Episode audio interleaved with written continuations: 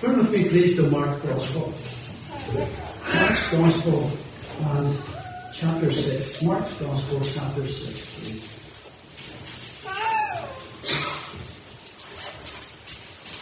I want to read from verse 12. Mark's Gospel, chapter 6, and reading from verse 12. It says, Now they went out and preached that men should repent. And they cast out many devils and anointed with oil many that were sick and healed them. And King Herod heard of him, for his name was spread abroad, and he said that John the Baptist was risen from the dead, and therefore mighty works do show forth themselves in him. Others said that it is Elijah, and others said that it is a prophet or as one of the prophets. But when Herod heard thereof, he said, It is John, whom I beheaded he is risen from the dead. For Herod himself had sent forth and laid hold upon John, and bound him in prison for Herodias' sake, his brother Philip's wife, for he had married her. For John had said unto Herod, It is not lawful for thee to have thy brother's wife. Therefore Herodias had a quarrel against him, and would have killed him, but she could not, for Herod feared John, knowing that he was a just man and a holy and observed when he heard him, he did many things, and heard him gladly. And when a convenient day was come, that Herod on his birthday made a supper to his lords, high captains and chief estates of Galilee. And when the daughter of the said Herodias came in and danced and pleased Herod and them that sat with him, the king said unto the damsel, Ask of me whatsoever thou wilt, and I will give it thee. And he swore unto her, Whatsoever thou shalt ask of me, I will give it thee unto the half of my kingdom. And she went forth and said unto her mother, What shall I ask? And she said, The head of John the Baptist. And she came in straightway with haste unto the king and asked, saying, I will that thou give me by and by in a charger the head of John the Baptist. And the king was exceedingly sorrow, sorrowful, yet for his oath's sake and for their sakes which sat with him, he would not reject her. And immediately the king sent an executioner and commanded his head to be brought. And he went and beheaded him in the prison, and brought his head in a charger, and gave it to the damsel. And the damsel gave it to her mother. We'll end our reading at verse 20, and we'll pray the Lord blesses his word to our hearts this evening. Jesus had sent his disciples out to preach in all the villages in Galilee that the people should repent and believe the gospel. And that was John's gospel message to the people. He called them to repent and believe the gospel. And Jesus was sending his own disciples out to preach the very same message. And in Mark 6 and 14 it says, The king heard of him, for his name was spread abroad, and he said, that John the Baptist was raised from the dead, and therefore these mighty works do show forth themselves in him. He says, For it's John that I beheaded. He heard the reports of those that had gone out. He was asking probably about who this Jesus is. What does he look like? What does he sound like? What is his message? And Jesus himself, who looked very like John the Baptist. Maybe not everyone knows that, but he looked very like John the Baptist. He was rugged. He was ruddy. He was a, a fiery man. He wasn't what we see in the television, this long, thin-faced, long, blonde hair type man. No, he was every inch a rugged character who looked very like John and sounded very like John the Baptist. So Herod thought that this was this was John raised again from the dead. And that's interesting because Herod believed in the resurrection from the dead. Herod was a man who understood something about the Word of God. But more than this, Herod was a man whose conscience was bothering him. That was really normal because the Herods were a ruthless family of rulers in Israel from 4 BC right through to 70 AD. And they were a cruel who even assassinated their own family members. If you read the history, you'll find this. They were paranoid powermongers who would stop at nothing to stay in power and stay on the throne. We have six Herods mentioned in Scripture, and it can be quite confusing as to which one it is we're talking about. But we, we hear in Scripture of the first one, Herod the Great. And then he had sons, Herod Antipas, who called the Tetrarch, and then Herod Archelaus, Herod Philip, and then there was Herod Agrippa one and Agrippa two and the Acts. In verse 16 here, we've got Herod Antipas, who is the youngest son of Herod the Great. He was the one who heard of Jesus and believed him to be John, raised from the dead. Now, the reason for his concern is given in the following verses in our, in our reading tonight. And I want us just through verse 17 through verse uh, 28 to learn about this individual Herod. He's the man who silenced the voice of God. You wonder, can you actually silence the voice of God? Well, Herod was the man who silenced the voice of God. And I believe on the authority of God's word that it is possible to do that. To silence the word of God, the voice of God. And if God was to stop striving with you, and I'm talking to those that are watching online as well, for I know that there are some that are listening in whom you don't know, who are not saved, and you listen in regularly. I want to say this to you with a heart here, that if, if God should stop striving with you, you will have no hope whatsoever of ever receiving salvation. Jesus said on one occasion, He says, You shall seek me, and you shall die in your sins. And where I am, or where I will be, you cannot come.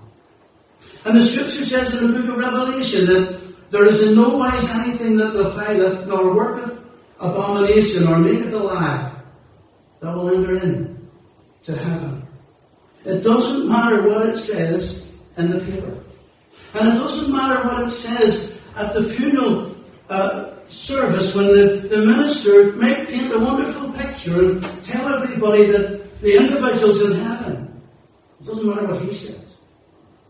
It doesn't even matter what's written on the tombstone. And there's some lovely things written in tombstones. It only matters if your name's written in the Book of Life. You get to heaven. The scripture says where there is no vision, where there is no divine word from God, the people perish. Proverbs 29. And Jesus says, No man can come to me except the Father in heaven draws. So if you silence the voice of God, the Spirit of God will not strive with you. Genesis 6 tells us. God has a red line drawn, and if, if individuals cross that red line, you'll not hear from God anymore. On the basis of Scripture. I want to share with you five things that Herod did wrong. Because I believe if you're following uh, in church, you're listening to the Word of God, and you're, you're hearing it weekly or monthly or whatever, and you're still not saved, you're doing something wrong. There's something wrong. I want you to think about what Herod did wrong. First of all, he was persuaded by the voice of his wife. Verse 17 through 20 says, For Herod himself sent forth and laid hold upon John, and bound him to prison for Herodias' sake, his brother Philip's wife, for he had married her. And because John had said unto Herod, It is not lawful for thee to have thy brother's wife. You see, Herod Antipas had whined away from Philip, his, his wife, young wife, and had married her himself. And John, who was one who never minced his words, remember he used to say to the Pharisees, You generation of vipers, who has warned you to flee from the wrath which is to come? He never minced his words. He had long called this king to repentance, and he told him that he needed to get rid of his brother's wife. Herod wouldn't put Herodias away. And Herodias, fearing for her position, strove to get rid of John the Baptist. It says in verse 19, Therefore Herodias had a quarrel against John and would have killed him, but she could not. You see, although Herod pondered to his wife, he protected John. He compromised his convictions for calm. He protected John. It said in verse 20, For Herod feared John. He knew that he was a just and a holy man, and he protected him, the word is, in the original. And when he had heard him, he did There's an interesting, word, this word did. It's the word polypeheo in the original. And it means to cast out many things, to cast out. He cast out, it says, many things and heard him gladly. Herod listened to John. Herod heard John often. He heard the voice of God because John's voice was the voice of God, the one crying in the wilderness to prepare. And Herod acted. He cast away some things in his life. I know people when they hear the gospel and they realize that they're not right before God, they start to get rid of things. They start to cast things away. They maybe stop the cigarettes. They maybe stop the beer or whatever it is that they drink. They even give up the horses or the dogs or if it's gambling or whatever it is. They give these things up and they begin to clean up their act. Some can start going to church regularly. Herod did many things, it says, and heard him gladly. Can I ask you tonight, and I don't know anyone here, can I ask you, have you heard the voice of God through some preacher? Because when the Bible speaks and the preacher preaches, it's the, it's the Word of God, it's the voice of God that's going out. Have you heard preachers pleading with you to prepare?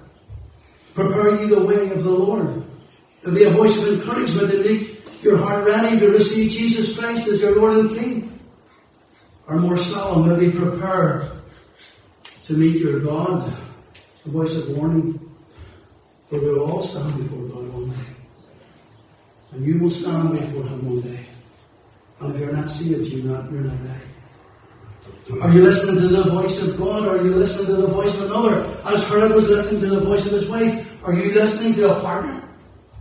or a peer. Maybe even if you're at school or college, you're listening to a professor.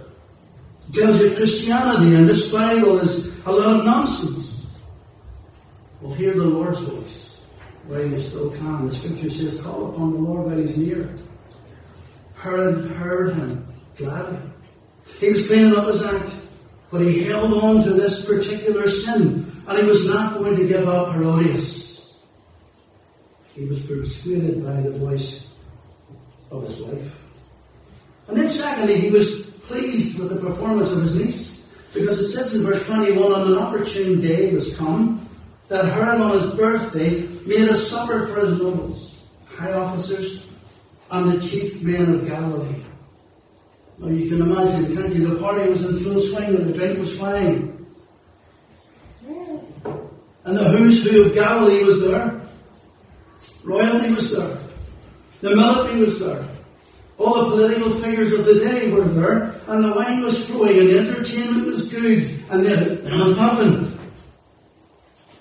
The scripture says the daughter of the said Herodias came in and danced, and pleased Herod and them that sat with.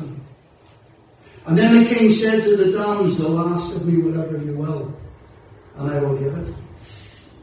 And he also swore unto her and says, Whatever you shall ask me, I will give it thee, up to half of my kingdom. And people have wondered, what does this actually mean, up to half of his kingdom? Does it mean he wants to marry her? No, it doesn't mean that. Herod was pleased with her performance, and the word pleased has this idea of, of excitement attached to it.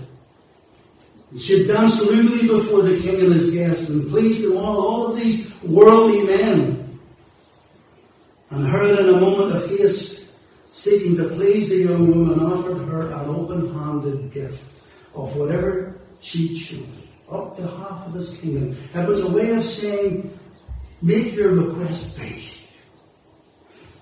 Big, for it needs to be talked about for a long time.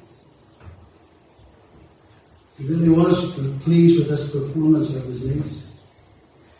Can I tell you, on Save One tonight, be very careful what your emotions are telling you to do when you're out in the world merrymaking. When you're enjoying yourself at the office party or out with all your friends and when the drink is flowing and you say when the drink's in, the wit's out. Everything seems to be great. Be careful. Be careful. Herod was pleased with the performance of his niece, but he was perplexed with Salome's request. Verse 24 says, She went forth and said to her mother, What shall I ask? And she said, The head of John the Baptist.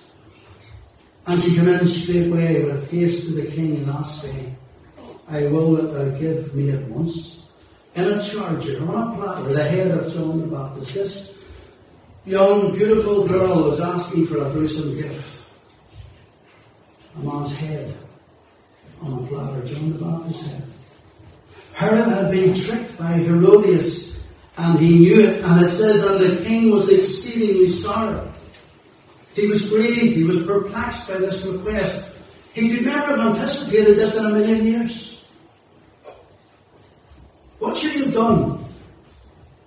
If you picture that scene, what should he have done when that request was made to him? He's the king, he can do whatever he wants. What should he have done? Well, he should have said to her, I promised you a gift, not your mother. He should have said, I offered you a gift, not murder. He should have even swallowed his pride and just said. No. But the crowd and his credibility and his conceitedness wouldn't allow him to do any of these things. He was perplexed but not prepared to do anything about it. For he was pressured by the presence of his peers. It says in verse 26, Yet for the oath's sake, and for their sakes, which sat with him, he did not want to refuse her. You see, everybody that was anybody was there. All the nobles were there, the chief men, the high officers, the generals, all the men of the world, waiting to see what Herod would do. Would he be weak or would he be strong? Would he honour her request? Or would he laugh it off and just look like a fool? What would he do?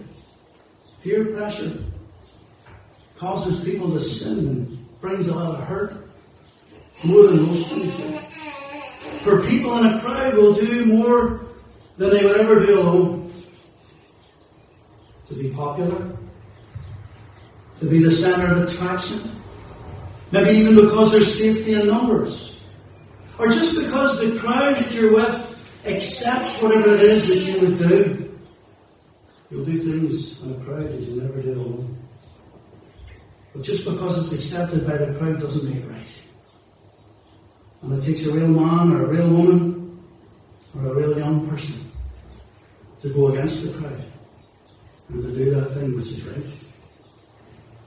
It says, and immediately the king sent an executioner and commanded his head to be brought. And he went and beheaded John in the prison, and brought his head on a charger and gave it to the damsel. And the damsel gave it to her mother.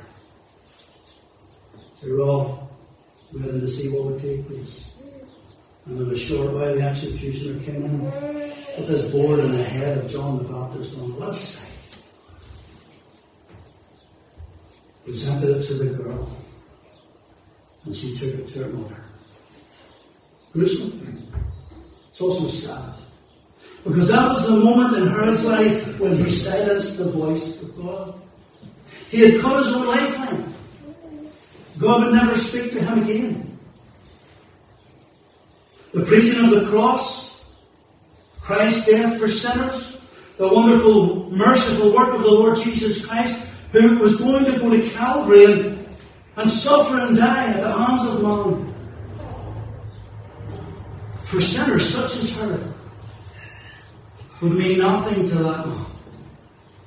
He would never hear that message with his the inner ear, with his heart.